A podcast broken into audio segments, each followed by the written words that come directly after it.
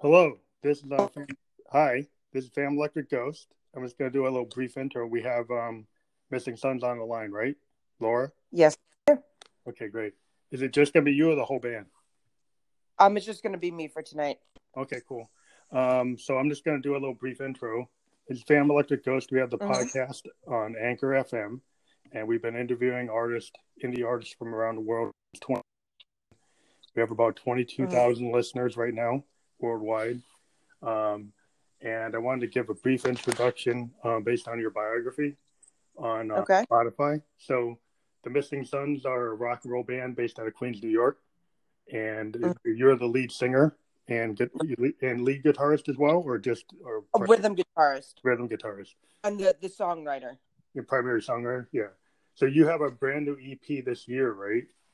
Yes. It's out. We had one out in 2018 called uh, "The Ballad of the Troublemaker." And Ballad of a Yes. And your latest album uh, EP is "Shut Up and and Deal." Yes. Okay. And uh, your your sound is um like indie rock, grunge, seventies psychedelic psychedelic rock, kind of blending into this new kind of sound. I kind of I kind of heard Blake Babies. I heard in in your song. I sound I heard um like Sonic Youth. Uh, I, I appreciate that a lot. yeah, I'm kind of showing my age because that's like that's what the bands I kind of grew up listening That's to, like okay. I grew up listening to them just a couple.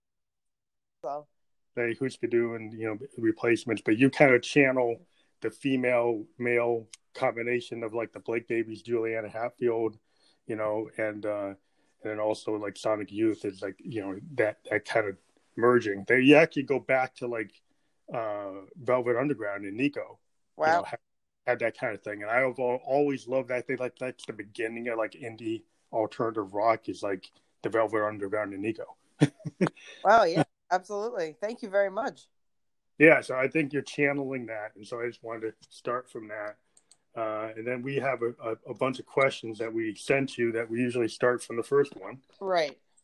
So, when did you first get into music? At what age? Um, I really have been into music for as long as I can remember because I was lucky that I grew up in a family that uh, really appreciated music and loved it. They weren't, you know, musicians themselves, but they were involved fans, and my mom was very involved in the the '70s punk scene here in New York City.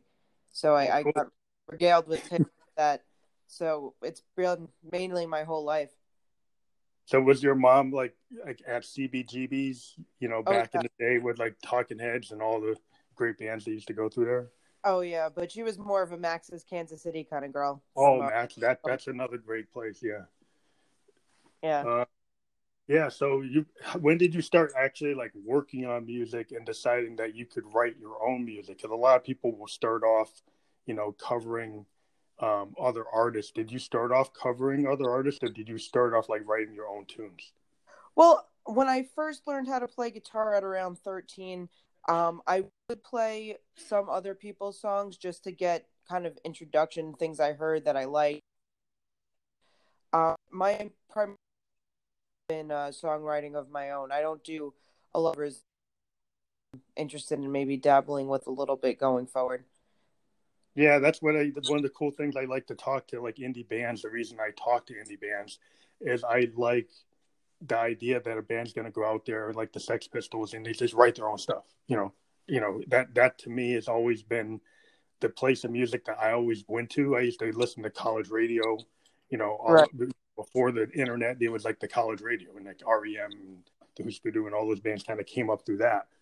And it's, it's the singer songwriters, you know, the Grant Harts, you know, of the world, the Juliana Hatfields of the world, the Tori Amos, people who actually sit down and they're going to create their vision. And I think what's great about a singer songwriter is that, you know, you don't have these producers kind of like distilling a vision. You get the full vision like a, like an author.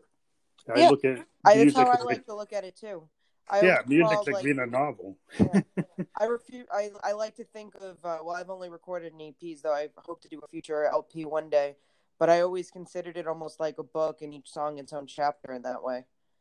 Yeah, I'm very much same. I, I, I'm, you know, I grew up listening to the band and Dylan, and Dylan always wrote these really cohesive pieces, like from Blonde on Blonde Right. to, you know, like he he he would always write these very cohesive, very literate, visual stories. And the band did the same thing. They just like if you listen to like the band it's like you can kind of feel this americana thing Absolutely. going on.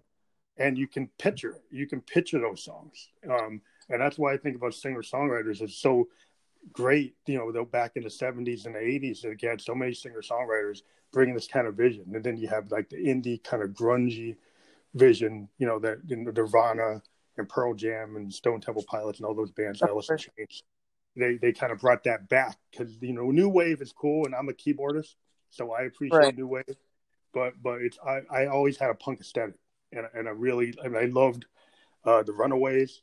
Yeah, you know that's I, have always been into that. You know, Liz Phair is a big big uh, uh, star. I, I love to follow her. I think she's great. I think that so that's the kind of music I like to listen to a lot. Um, Sleater Kinney, you kind of channel that too. Oh, absolutely. There were they might be my favorite band. It's hard to say exactly, but uh, they would definitely be up there for me. Yeah, I'd like to hear another Wild Flag. I like that variation. yeah, they were they were very good too. So, so w- when you realized that you had a talent for writing, was your primary instrument the guitar, or did you start on any other instrument when you started? Uh, well, I actually started. Uh, I had a very good music program. I was lucky in my school district. I started with the saxophone Oh, cool. Because uh, guitar guitar wasn't an option. But uh, once I looked into music more on my own, uh, yeah, guitar was my was always my instrument. That's interesting. I started on a wind. I started on the clarinet, and then I oh. switched to, to, to like uh, back in the day. I got like a a, a D fifty, a Roland D fifty, and I oh yeah back during the new wave era. Right. Uh, okay, I showed my age, but you know, I was a kid when I got one of those, and uh, it's just like I intended to just emulate the Cure and New Order and Joy Division and stuff like that. But um, uh, yeah, it's just cool um to, to see where where people start because I know some people start with you know piano because they can write everything, but a lot of singer songwriters they write on guitar because that's like a really good writing instrument. Yeah, I agree, and I hope to. I'm gonna be uh, getting Ableton soon, which oh, cool think will be interesting and opening up a lot of new doors when it comes to songwriting, Give me access to you know make all these different instruments and sounds accessible to me. Um, yeah, that's that's, that's interesting. yeah, I'm very excited for that. I think there's a lot of ways that you could do it while still honoring the soul of the song and rock and roll itself, basically. Um, and I think that there's been a bunch of new albums that have kind of honored that in different ways. So I'm very excited to dabble in that with songwriting coming forward. Yeah, I think that's a really cool tool because not everybody, like I'm a keyboard player, so I have Moogs and Rolands, you know, the actual keyboards, but not everybody can afford that stuff. So getting a MIDI controller in Ableton and getting some plugins are cool. Just because I'm a keyboardist, I'm kind of old school purist. I, mean, I used to listen to the Allmans and Rick Wakeman from Yes, so I'm kind of like, well, I got to have a Moog. You know, I got to have a Jupiter because there's a certain thing about those instruments, the same thing as like a guitar. Oh, absolutely. You know, when it comes to like certain synthesizers, you, the plugins don't really cut it compared to actually having a real one. But to be able to write and to be able to move forward as a songwriter, yeah, you can use a, you can use a Casio. You know, it doesn't right. matter. If you're right. really, I mean, look at Jack White. He could take a hundred dollar plastic guitar. it doesn't really matter.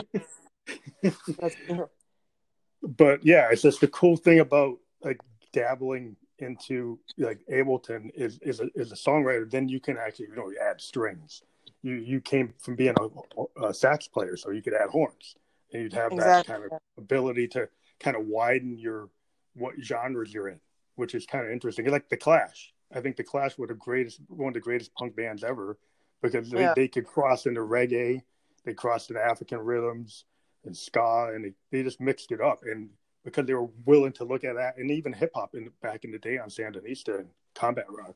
So, right. yeah, I think that opens up you know, to you being able to use an 808 type drum machine, you know. Yeah, you get all those those sort of options and stuff. For for millennial, I'm not always the best at technology, but I've been doing my research, so I'm really hoping to put this to good use.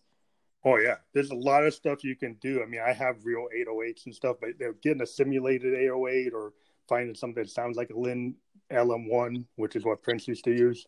You know, just those things and like the history of like electronic music you know, getting those Moog sound or a Prophet 5 sound or Jupiter 8 sound, there are plugins you can get that. you don't have to spend like ten thousand dollars trying to find a Jupiter eight. You know, but you can bring that sound into your thing, and that kind of brings it that new wave feel. Like you'll sound like the Cure, or you'll sound like New Order, and you can exactly. kind of take take that, and then I think it's always cool to see what a guitarist does with a keyboard. Um, because you know one of the basic biggest examples, I'll just talk a little bit about that is is like Pete Townshend, you know, right. one of the greatest guitar players, but the stuff he did with like Baba O'Riley and Won't Get Fooled Again, he is considered by synthesizer players to be one of the greater greatest synthesizer players, like up with Keith Emerson and Rick Wakeman, because he approached it in a different way.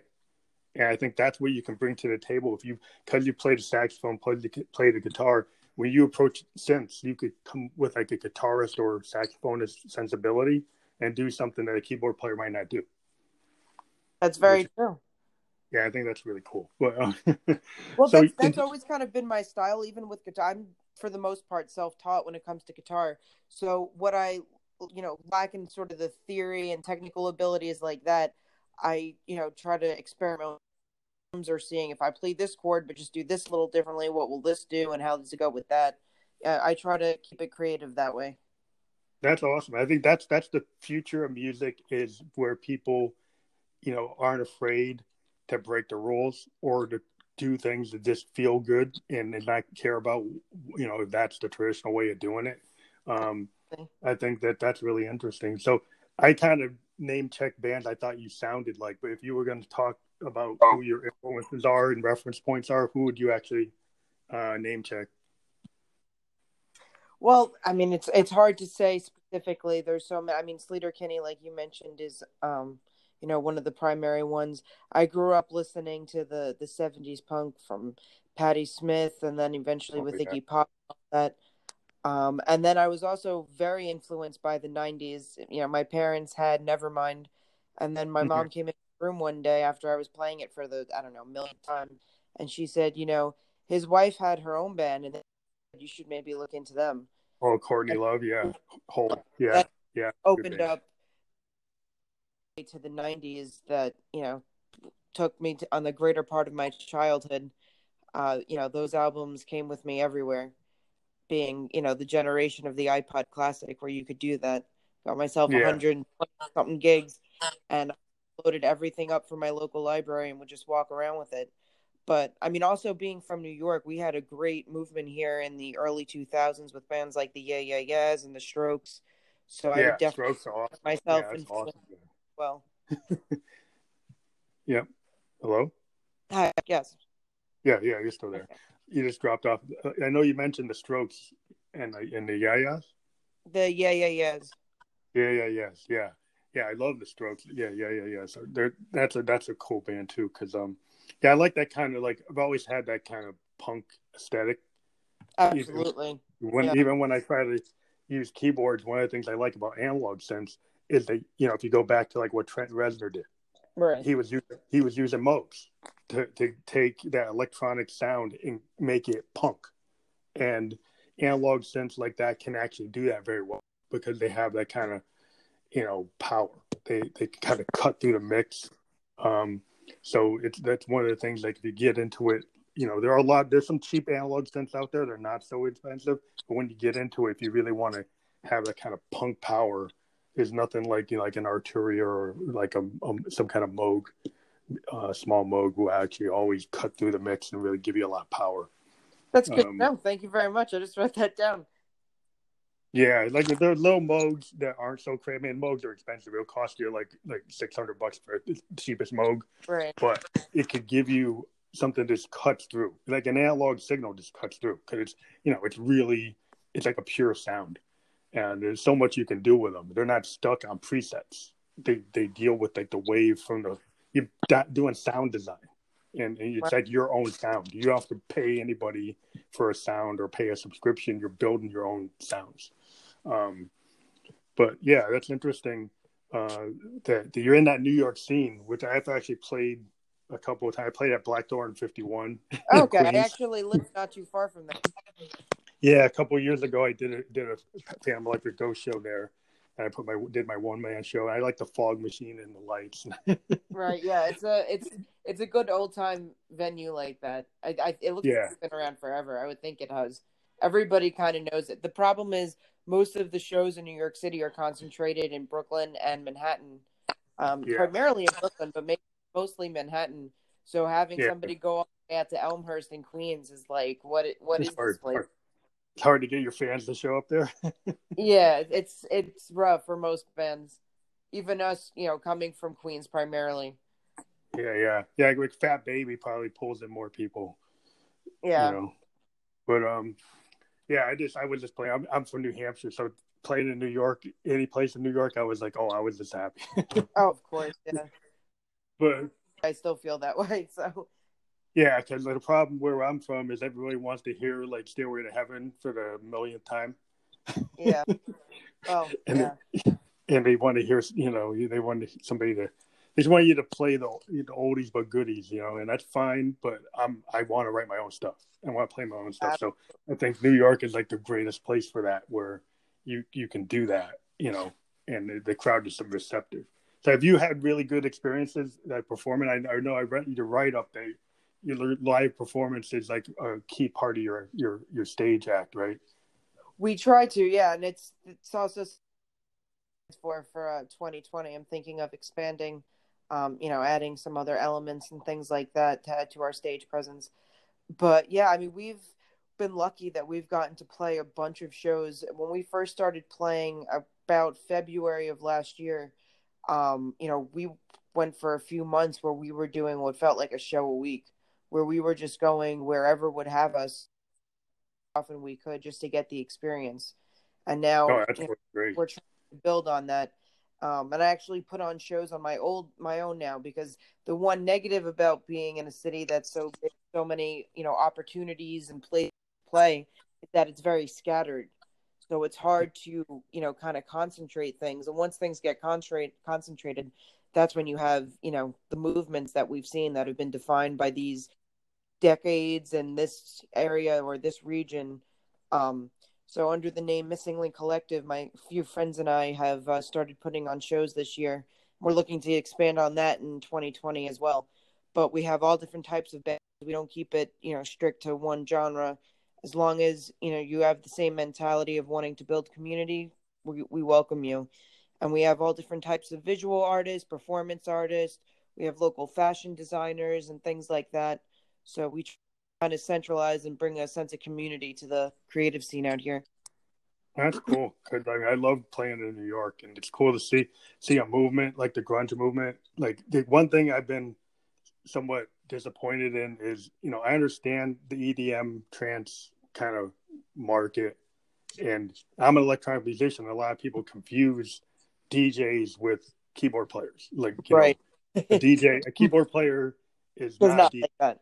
Yeah, and so you know, I've had people say, "Oh, can you do my show at a frat house?" And yeah. I'm like, "What do you want me to do?" It's like, "Oh, you're a DJ." It's like, "No, I'm a keyboardist." yeah, that's. so I don't want to come with hurt. the CDJ and like and, and run tunes. That's not what I do. Um, and so it's really heartening to see a band like yours, which kind of you know goes back to the day when I was like you know, uh, watch, listening to college radio and seeing bands actually playing real instruments and coming out with real songs. You know, not that these other songs aren't real, but to me, I grew up listening to bands like Yes, you know, and Hendrix, and yeah, you know, people who are really and right. Know, I mean, nothing... every so often you'll have. I mean, I do agree with you. I, you know, I grew up with a lot of that music, but it didn't always really stick to me, even if I respected, you know, the creativity that went into it. But I look at artists like Robyn or even some of Lady Gaga's stuff where it has that heavy electronic vibe to it, but there's still very smart lyrics and you know craftsmanship. Yeah, it's, yeah, it's, it's, it's, kind of got that Bowie s thing, you know, because Lady yeah. Gaga is channeling Bowie, so that's still kind of one foot in in the old school, where she's very theatrical. She's taking like that like an actor's vision for music, which is really cool. Like what Bowie really he ruled that, um, and he could transform himself into characters, and Lady Gaga does that. Uh, you know, she she actually is very Bowie Bowie esque in that way, and she, you know she's a musician, but she found ways to like okay with with production, you know, beef it up to become, you know, top 10, top five, you know, there's a certain level you have to get to to do that, unless you're going to be like a Nirvana and just be pure all the way and happen to come in on a movement that you don't exactly. need a, a, producer telling you what to do. You'd be a band like REM. You know, they did what they wanted, and then the fans exactly. came to them because they created a style. I, I kind of love bands that do that. Um, they kind of force their their style upon the world, and everybody actually comes to it. right. Well, that's that's also part of organizing shows. Is we are, you know, in addition to getting to help a bunch of other artists in a similar position to I am, I get to see what works and almost curate an audience in that way. So yeah. I'm able to, you know, grow in that way. And it's not going to happen for anybody if we can't, if we don't start paying attention to each other.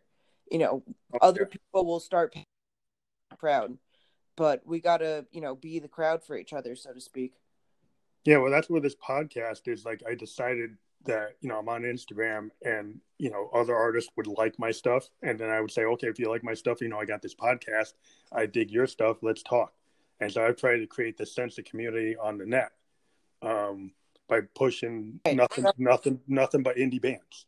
You know, nothing but I mostly I've talked to some bigger label bands, but ninety nine percent of who I talk to are bands that are you know working bands trying to make it, and uh, I felt they needed a, a showcase. So right. That's why well, I, appreciate it, and I'm sure most most people uh, in the position would be.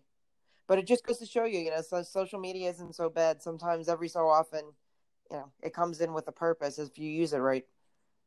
Yeah, because like one of the things I was disappointed, and there's people out there that will charge artists like fifty bucks, hundred bucks, two hundred bucks to do what I'm doing right now.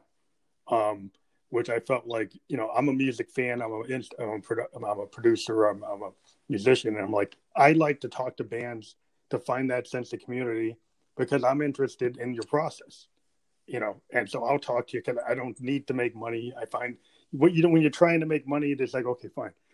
I end up getting money anyway, even though I wasn't out to do it. I get sponsored, right. you know, Spotify yeah. actually is part Anchor is part of Spotify, and Spotify actually pays me. so, oh, yeah. so, so I wasn't trying to do that. It just happened. Um, but I wasn't going and asking the bands for money, you know. So I think that sometimes when you start something, you know, it can become something and you didn't even, you know, you're not really trying to out there. Not that you shouldn't make money. And I'm not, I'm not against money. I sell my records and stuff. I try to make money. of course. But but I think if you're telling somebody you got to pay two hundred dollars to talk to them on the podcast, I'm like, okay, right. I mean, there is definitely plenty of those, or get my advice for three hundred dollars. I mean, yeah. I do. I I understand it too. Everybody wants to make money doing what they love. You know, who wouldn't want to do that? So I don't. You know, it is shitty sometimes. I don't. I hope I can curse a little bit. Yeah, yeah. We don't care. Sorry. Yeah, it, it can care. be a little. All right. Yeah, it can be shitty if you're. You know, if you're doing it excessively. I know, like when I put on shows, as soon as the expenses are covered, we'll divvy the rest, you know, amongst the bands and performers, you know, the people who are selling art and pieces and stuff like that. There's no fee for them to participate, and we let you know we don't take any cut from what they make from what they sell. That's all theirs. That's you know that's that, their art. That's, that's cool. That's kind of like we... that hippie aesthetic. You know, it's like the Grateful Dead. You know, the whole the old school aesthetic. You know, back back in the day when people were just like, hey, I did it because I love the music you know they yeah, I, I like the art and at the end of the day if i want to build a name for myself and i want to do this i want to do it i want to be known for the right reasons. I want to be known as somebody who did it by being a good person not just somebody who yeah. you know was trying to tear somebody else down. Yeah you got you got people on some sides of the business you pay you know asking people pay three thousand dollars to get a feature. Right. And i'm exactly. like okay okay. It's like I, you know, when I collaborate, I never ask for money. You know, I've done three, four different collaborations where I've done albums with other artists, and we just did it because we we had a vibe, and I, and I, so I, I found I liked uh, a band, and I just, I, I just did it. I did work with a band in New York City, uh, um, and we actually put the Lonnie Claire, and we did an album together. We was exchanged files, and we worked on it for a couple months and then I did another album with a with a, a woman out in um, Los Angeles who's actually an actor, uh, but she dabbles in electronic music, and we put together an album. We and we just did it because we were vibing on each other's stuff. You know, I listened to some demos and I was like, "That's cool." And if we make money after the fact, we published it. It was like, fine, we'll make money then. But it's like, if I hear something really cool, and I want to work with somebody, sometimes I would, you know, just do it. Which is kind of like, you know, that's the old school way of doing it. but, yeah, I mean, there there are still people like that, but um, as as the band leader, whenever I'm able to give uh, my bandmates a couple bucks at the end of the night because we've made it, it always feels rewarding. Because no matter how much, even if it's five bucks a person, the fact yeah, that yeah. you make music just it just makes it feel a lot more significant, I guess. Yeah, I mean, yeah. Thing is like doing a contract is like it's cool to you know and to be in, in, in the industry, but like I, I like I, am kind of like art first, and if it makes money, then it makes money. Um, That's so, exactly you know. it. That's always what I've said because I I'm not one of those people who's so quick to say, "Oh, this band sold out, this band sold out," because they you know just happened to make a little money. The way I always saw it was the creativity and the songwriting has to come first, and canceled out. You know, just make it a pure organic work and then that's when you market it. That's when you do the business and all that. But it's 50 yeah. 50 if you want to go anywhere. Yeah, because like you look at the story in Nirvana, I mean, Kurt Cobain was just doing what he wanted. He didn't really want to be a star. He was just he wanted he had that punk aesthetic. He he had those great songs. He was a great he was like a new John Lennon. You know, he was writing amazing stuff. And the world just, you know, made him a superstar. And he, he probably didn't want to be. Um, I think he would have been more comfortable being a smaller star. Um, but but sometimes you you do that work and people find you, uh, right? because you're pure. And I think Kurt Cobain's a really good example of a pure artist. You know, just the world just found him. And I think like REM is another example. They were just pure indie artists, and the world finally heard, heard what Michael Stipe and those guys were doing. yeah. And then they became super. And it's like not like they sold out. It's like the world finally clicked into what they were doing. Um, and they got a lot of money for it. But it's like I never thought they sold out. I just think they absolutely not. No, they were. Neither band did. So, um, so you said you're getting into Ableton. So, so when you get into that, are you thinking of of, of changing the, the the genre of your music in, in, any specific way, or just using that to continue the way you're writing now, or are you going to introduce elements that would change, you know, cross genre into different things? Well, I think we've basically always kind of crossed genre a little bit. Um, that's just kind of naturally because I'm into so many different types of music, and I've been fortunate to get to play with very talented musicians who are capable of that. Mm-hmm. Um, but I, on our last EP, for example, we have a song like "Girl," which was the uh, the lead single. That's very much so in the vein of like a White Stripes kind of garage. Yeah. Um, that goes right into the song Kids at Play, which is very um, dream pop kind of sounding. Yeah, kind of Sonic Youth I, sound too. It sounded like a little bit of Sonic Youth um, in a way when they did that kind of atmospheric I'll, stuff. I'll take that. Thank you very much. Um, but yeah, so I I see it being having different aspects that'll help with either side of you know the extreme, the super gritty punk rock and roll or the dream pop kind of side of us. Um, I think it'll have have applications for either. I don't think it'll change anything completely. Like I don't think I'm ever gonna be an EDM artist after this or anything like that. Yeah, but yeah. I do think that it'll help add to it and make it a fuller vision. Um, so I would be able to do what I have in my head completely, mm-hmm. having access to to that all in one place. Would you ever think of doing something like like a Joy Division, New Order, kind of you know uh, that type of Depeche Mode type of style? Because those kind of tools can let let you go that way, and that sound is not that divergent from what you're doing. Still, kind of got that attitude. Right. I try to make it so that the attitude is a good way to say it, or the soul of the music, as I like to say. I try to make that the connecting force. Um, I try not to put too much emphasis on it all having to sound a certain way in order. Mm-hmm. Um, it, I th- think if I, as long as I'm true to the narrative that I'm going for and the soul of the music, uh, it kind of sounds cohesive naturally. Yeah, I think that so that that kind of goes into a question like I dive into is like when you write songs, do you have like complete ideas before you actually touch your instrument, or do you kind of work out an idea and it becomes something that you continue to refine? Because some artists will say, "Well, I had this dream and it just kind of came all together," and other times it's like it's heavily labored. Is it, mul- you know, do you have multiple, you know, different ways of approaching songwriting? Oh, definitely. Um, you know, that's just how it happens naturally. I don't even think I have much of a choice in that. But it really depends. I have some songs that I heard melody in my head first. That you know, I then came up with lyrics to it. Um, kind of found something on guitar that felt like it fit. And sometimes it's the opposite, where I'll get a guitar riff in my head and then build uh, a song lyrically and everything around that. Every there's been a couple of songs I've done where I started with the title and what I knew I wanted to be about. Kind of just approached it with, okay, well, what do you want to say about this? Um, so that a, that's interesting. Um, have you ever started with like a full set of lyrics and then found music to go with it, or do you always start with the music and go to the lyrics? Um, it depends. There's a few songs where that I've been able to do that. Um, but a lot of times, even if it's the lyrics that are coming first, I have some sort of melody in my head that I'm mm-hmm. saying them to. Okay, that's cool. Because like sometimes when I started, I, I was a poet and I actually had some mm-hmm. published mm-hmm. poetry, and I was like very hesitant to actually sing. It took me a lot of years. I was just as a keyboardist, never sang, and I had all this poetry. And then one day I said, well, you know, I'm going to take my poems and try to turn them into lyrics.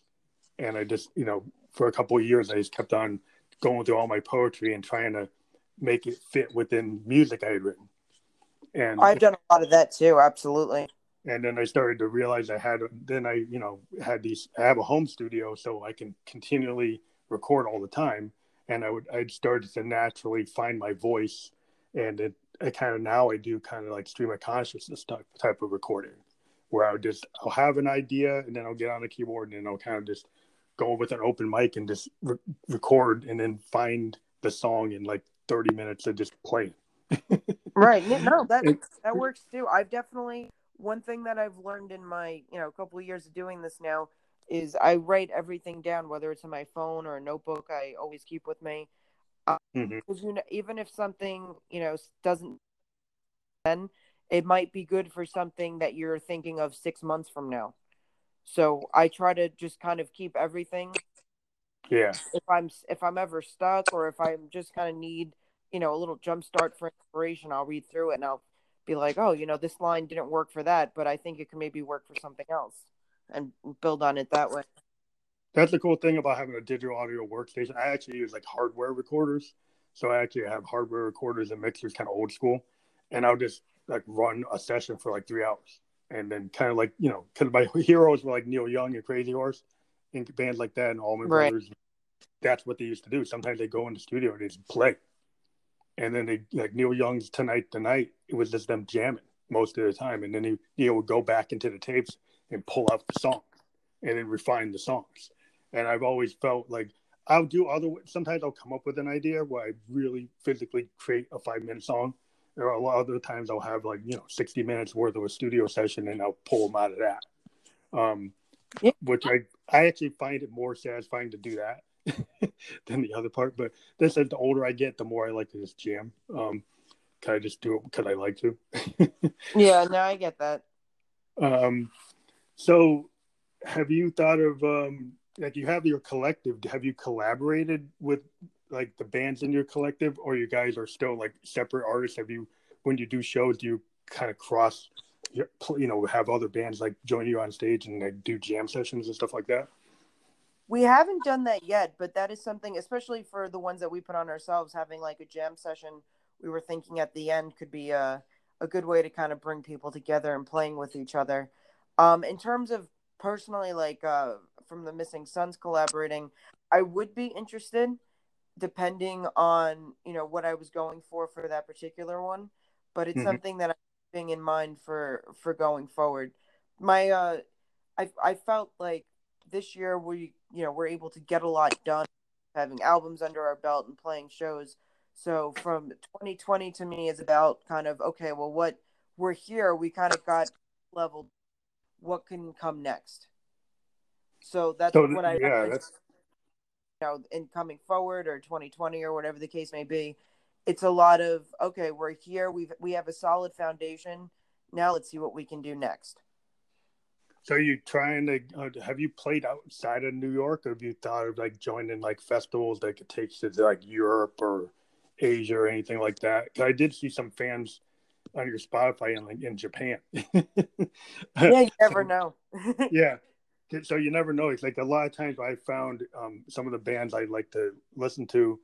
They actually, you know, one of the greatest stars, I mean, like Liz Phair. Liz Phair took her um, Exile in Guyville tour like worldwide, and it actually worked really good outside the U.S., which was interesting. Um, she actually did a that. lot of example. You could see that a lot in history. I mean, look at how many bands had to go to England to make it. Yeah, well, Hendrix. I mean, Yeah. Hendrix is like the premier. He was on the Chitlin circuit working with Little Richard and um, a lot of these other soul singers. He was like doing their backgrounds, and um, Right. he was with playing with the Isley Brothers. I have all these tapes because I'm a Hendrix fanatic, and I got him playing with the Isley Brothers and Little Richard, and and then he's like, you know, he wasn't getting anywhere because he then those bands didn't really want him showing off. Of course. Um, so every time he showed off, they would fine him or kick him out. so, so it's like Chas Chandler from the Animals found him and set him up in London, Cafe Wha?, and then boom, you know, you know, all those guys found him. Uh, I think that you know Chas Chandler would like the uh, member of the Animals. He became a producer, right. and he became super big in England. And he came back at the at that Monterey festival, and boom, you know, he, he was slamming. You know, but he had to go out to come back, which is you know, you know, sad that you can't make it in your own home country Yeah. with the blu- with Well, the blues. But it is it is true. But in this day and age, because of technology, it's also connected. That yeah, you know, you're lucky that you get to you can connect with people from all over the world. It's never been as accessible as it is right now. oh yeah. I mean, I I interviewed a, a band in um, France a couple weeks ago. I interviewed a band from Berlin. I've interviewed bands in um, London, you know, punk rockers in London. I've been able to interview, like, I'm trying to collaborate with this artist in the Netherlands who kind of sounds like Bjork. Um, Oh. So these are, this, this kind of social media has been really good for me. And I actually do Facebook live shows from my studio. Um, and I get like three, 4,000 people to, to watch them. Um, Wow. which is, is pretty cool. And it, it keeps my chops up between concerts because I can actually do a live concert and kind of practice. And I still get a pretty good audience feedback. And I'll try new material and then see what people think. And it's really cool. I mean, there's all kinds of cool technology. I'm just using an iPhone on a tripod and a roll and go mixer hooked up to my mixer. And then I can get a really good signal and a good picture. And, um, you know, you, you can, you know, do a show on the net. And so I, you know, and I get a lot of people around the world to listen to me, and, and that's how I kind of got this podcast doing stuff like that.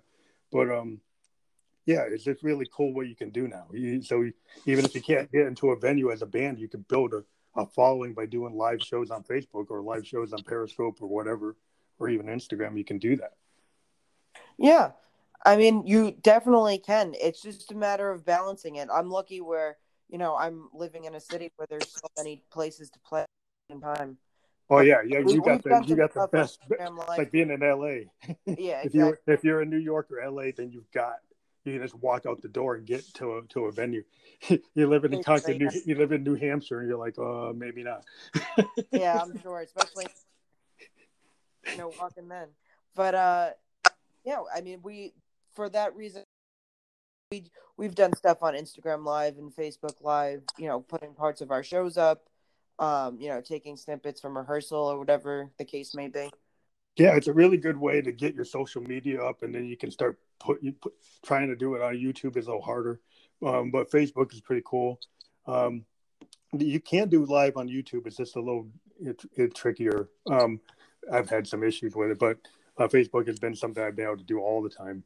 Not that I'm pushing for them, but uh, but but yeah, it's it's just cool to be able to get out there. What I'm doing now through this podcast is actually a couple of the bands I've interviewed have agreed to do a Facebook live like like festival on live. Like so I'm gonna have from from uh three bands I've interviewed actually do like an unplugged kind of well performance from their home studio, and every band play on that session. So you're going to have like one band play, band play like 20 minutes from the home studio, and then another band play 20 minutes from the studio. It's all going to be kind of streamed live. So we're setting it up for 2020. That's really interesting. I could I see that working. Yeah, yeah. So I mean, yeah, we're gonna try it. We're gonna experiment with it. Make sure we got the right kind of equipment to get it done right. But um, is just making sure every band actually has the same level. Because you don't want that's hard yeah. enough to do when you're all in the same room. Yeah, yeah. What it's trying to make sure they all the signal is good for each one. So we're doing some like like like test shows first to see how it works before we do the first, you know, to a kind of a, like a beta tester. one, of, one of the bands is going to try. Yeah, but like if they get that going, it, would your band uh, be interested in doing that? Absolutely. We've been wanting to do more of the acoustic, not to do primarily, but it's you get to kind of be a little more intimate and a little bit more you get to bring a different side to the music when you have an opportunity to do that live as well. Yeah yeah if you have a good tripod and you got a good like smartphone because most of the you know modern smartphones can do it.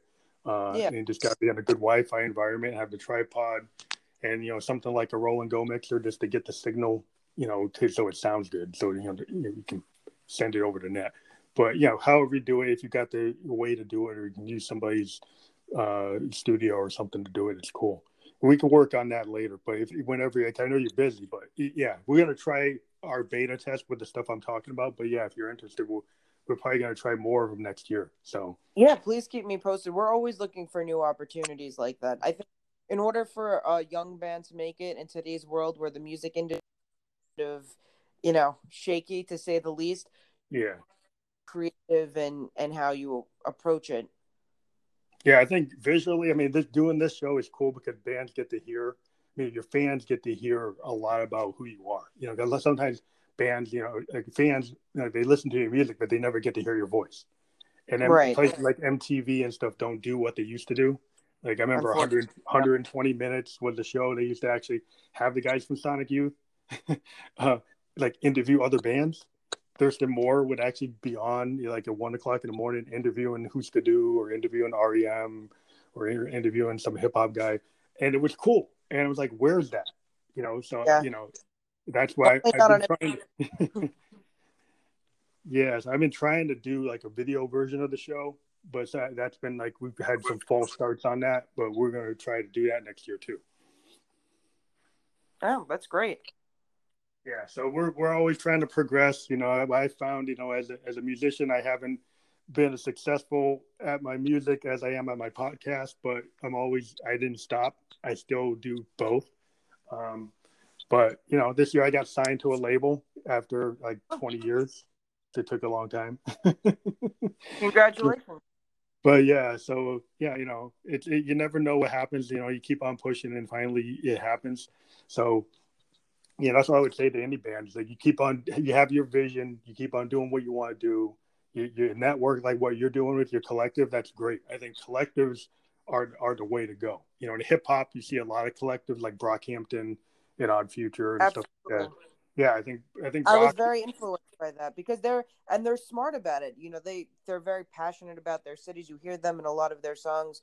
Um, I I really respect the way rap has gone I think that as a songwriter and as a, a person who wants to do music, I've I've benefited from growing up with it.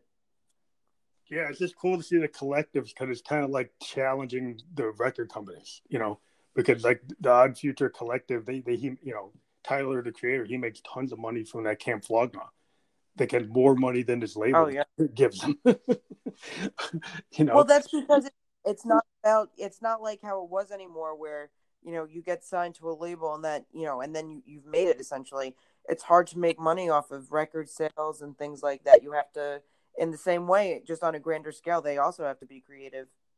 Yeah and just creating a big festival like that you know like that's the vision like every artist you know i'm an electronic artist. I would i've been trying to get like like-minded keyboard players like myself that like analog and, and still believe in analog to like you know put together like the show, and that's why I'm trying to do this show that I was talking about. We're going to have some artists, you know, from Sweden and Netherlands uh, that are into that, you know, that aren't like running CDJs, they're running Moogs. You know, they're using Euro racks. We're we're doing like you know experimental electronic music, um, and we believe in it, and we think if people see it, they'll they'll see what we're talking about. I think visually it looks really interesting when you see people, you know, manipulating sound that way.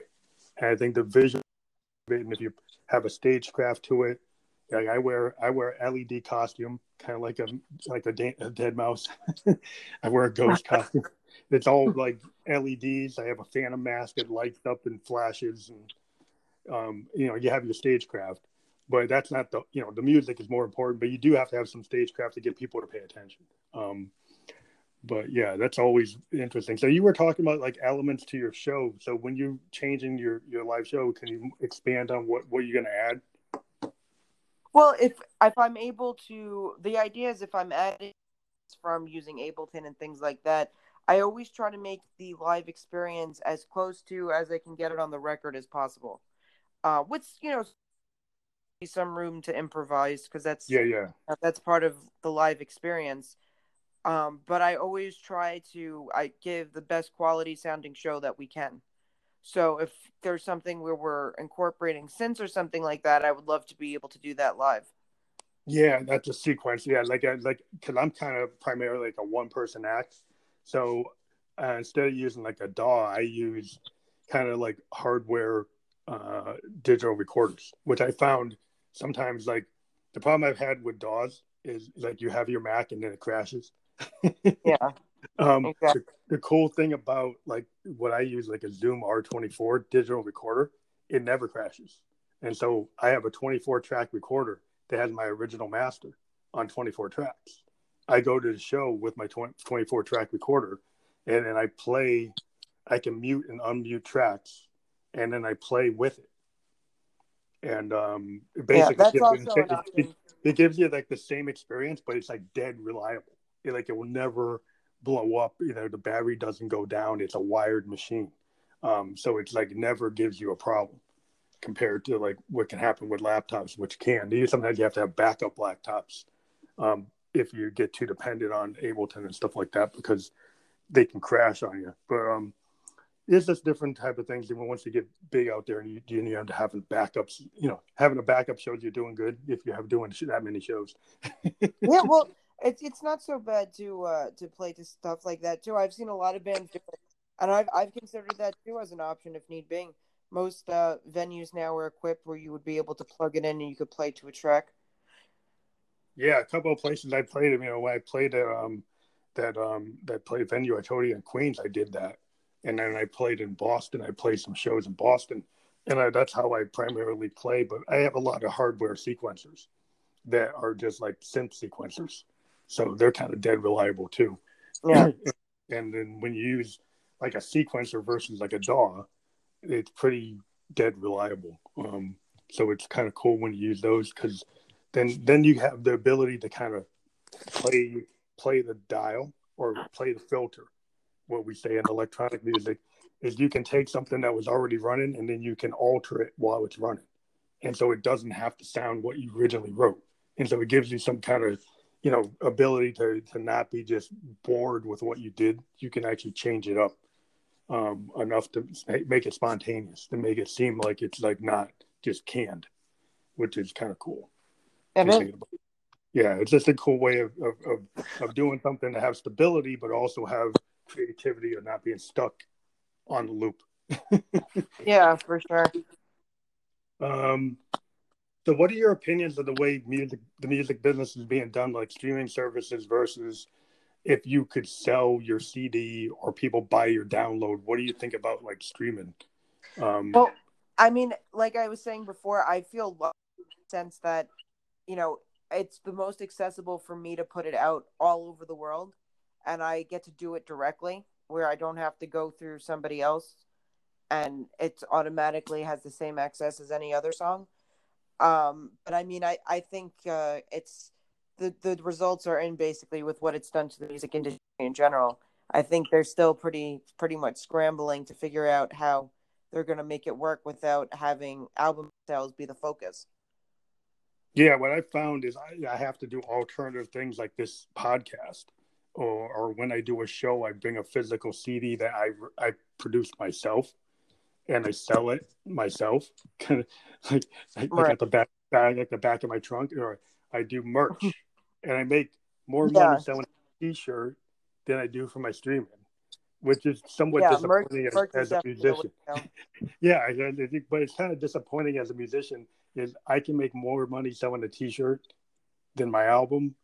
Like, when does the music actually get? I mean, the music has caused them to buy the T-shirt, but it's like exactly. It would be good to make that what you should actually make from your music. It should be valued.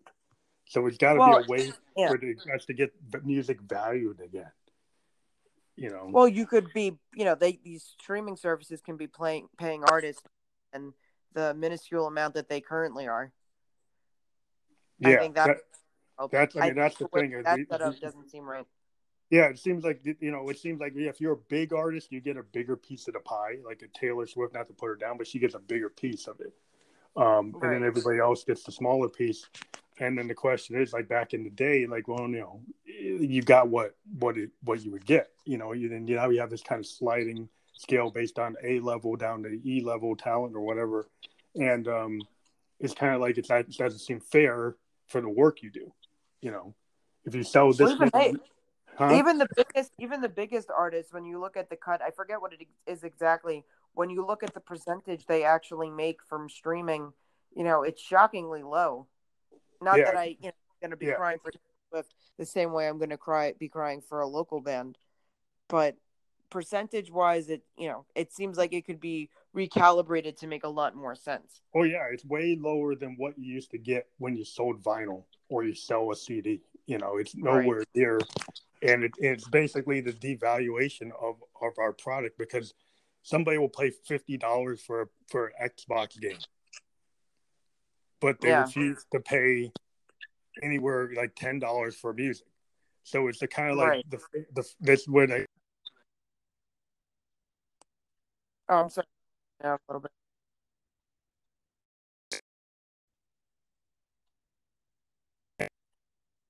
Yeah, you're going you're going in and out a little bit. I'm sorry. I give them a living wage. oh, there we go. Sorry, you went in and out a little bit, but yeah, you do have to give somebody a living wage no matter what the job is that they're doing. Yeah, if you're willing to pay fifty dollars for a video game, you don't think if you have a band you love, you can't spend nine dollars. you know, right. that, that, I mean, I don't want to come down and get people mad. Oh, I don't think. Well, okay, fine, but it's just it's just the reality. You know, that we shouldn't have to make money off of T-shirts and uh, posters. We should be able to make the money off the record. Um, Absolutely, but unfortunately, the uh, the system is not set up that way now. But that's why whether it's be physical or something, having other means of income or other means, whether it's merch or something else, or like a, a organizing a show or festival or things like that. Yeah, shows. Um, yeah, I think yeah. shows are the way bands make. It's kind of like if you go back, we're kind of going back. If you go back in music history, like the Motown acts, like if you weren't Smokey or Stevie, right. you were the Temptations or the Four Tops. The way they made their money was they had to tour incessantly they had to tour. That's the only way they got cash. And it's kind of like that again, you know, because you know, even though you're writing your own music and you own your copyright, uh, you're not getting the songwriter level money that the you know that the Funk Brothers or Smokey or Stevie Wonder used to get. Um, you know, n- nobody's getting that anymore. Um, and that I think that's that's got changed in some ways. I don't know how that's going to change. Oh, I certainly be the one to figure that one out. I'm no expert when it comes to the music industry, but for my own, um, you know, I kind of faced that reality coming into this that I knew even if I was lucky and got to be one of the you know few that made it, that that wouldn't be how I would be making any sort of real money. So that's why whether it's things like putting on my own show or I'm looking to collaborate with um, some of the artist friends I've had from putting on shows uh, you know, people like who can and things like that yeah, to yeah. work really cool new merch for 2020. Um, and I'm just I'm I'm up to the challenge of having to be creative on how to get myself out there. Yeah, the other way to get it is like you know actually getting your song put into movies, TV shows, and advertising. Right. Uh, And see, that's the other big ticket. And if being an electronic musician, there's a lot of places like you know for just ambient music is being used like everywhere. Of course. So, so if you're a synthesizer player and you, they somebody wants a 30 second uh, bit of music and you've got your Roland Jupiter and you want they give this moody sound and somebody can use it and you get more money from that than you do from your Spotify. oh, a hundred percent. Which is interesting. I mean, and then people don't even know. The cool thing about that is like you have anonymity. You know, nobody really knows who you are. Right. You, you you sell your music and you make money, but nobody really knows you. So sometimes as a musician, you kind of your ego is like, I wanted people to know Phantom Electric Ghost, but I actually make I, mean, I, I make more money as my my regular legal name, selling stuff that nobody knows I'm doing. right. Yeah. Unfortunately, that's how it goes. Yeah. So I mean, it's you, find what you can do to to get out there, and you do what you love, and it just you know you, you get where you're going but it's just interesting to me. Like hopefully, for the next generation, the musicians, something will change where they, they won't have to go what we're going through right now. I'm sure they're going to figure out. Always did, or I mean, if you look, there's some people who really benefited, even if they didn't make that kind of money, you know, specifically from streaming. You look at some like Chance the Rapper, who was able to come up basically independent, um, yeah, just by himself on things like that properly. Uh, so I, I try to look at it as the glass half full because otherwise it'll oh, yeah. be too. I mean, yeah. I mean, if you get on social media, you become a YouTuber, and you come up through YouTube or SoundCloud, you know, or Instagram, you get the buzz, or like TikTok, you get the buzz. Um, yeah, that seems to be the new thing. Like TikTok is like the new big thing. Um, right. A lot, a lot, of artists coming through there. Um, it's like the new SoundCloud. It's not exactly SoundCloud. You only hear a little bit you only hear snippets like Instagram, but it's right. enough. Like it's almost enough like to get through. Yeah, it's enough to get through though. You know, sometimes a one minute snippet to get you, it can get you out there. Um, but but it's cool to, to talk to you. I, am very um, I, I really like your music. I was listening to both your EPs, and I think everybody should go out there and and listen to um, you're this is a really good band. You know, the Missing Sons. If you're playing in New York and you live in New York, you should go see them. And we're going to include the link to your Spotify, uh, your artist link, um, and your album link for Show Up and Deal on this episode, and it will be promoted on 11 different podcasts, including Anchor FM, Spotify, Apple Podcast, Google Play, and a bunch of other ones up to 11 different podcast platforms. Thank you very much. And anybody who is in the New York City area, um, our Missing Link Collective show, the last one for the year, and possibly the Missing Sons last show for the year, uh, is going to be at the Well in Bushwick. The show starts at 8 p.m. Um, and everybody is welcome. It's ten dollars at the door and twenty one plus. Cool. Thank you very much. We'll talk to you later. Uh, we'll definitely keep in touch. If when you have new material and you want to push your new album, uh, let us know because we do album release episodes. So That's we'll, great. we can set that up. I definitely will. We uh, we plan to record this upcoming spring, uh, hopefully to be able to release by the end of next year. So I will definitely keep that in my mind. I had yeah. a, a, lot of fun talking to you. It's Great, always, thank you. I always enjoy listening to people with good taste in music. thank you very much. Thank you. Okay, have a good night. You too.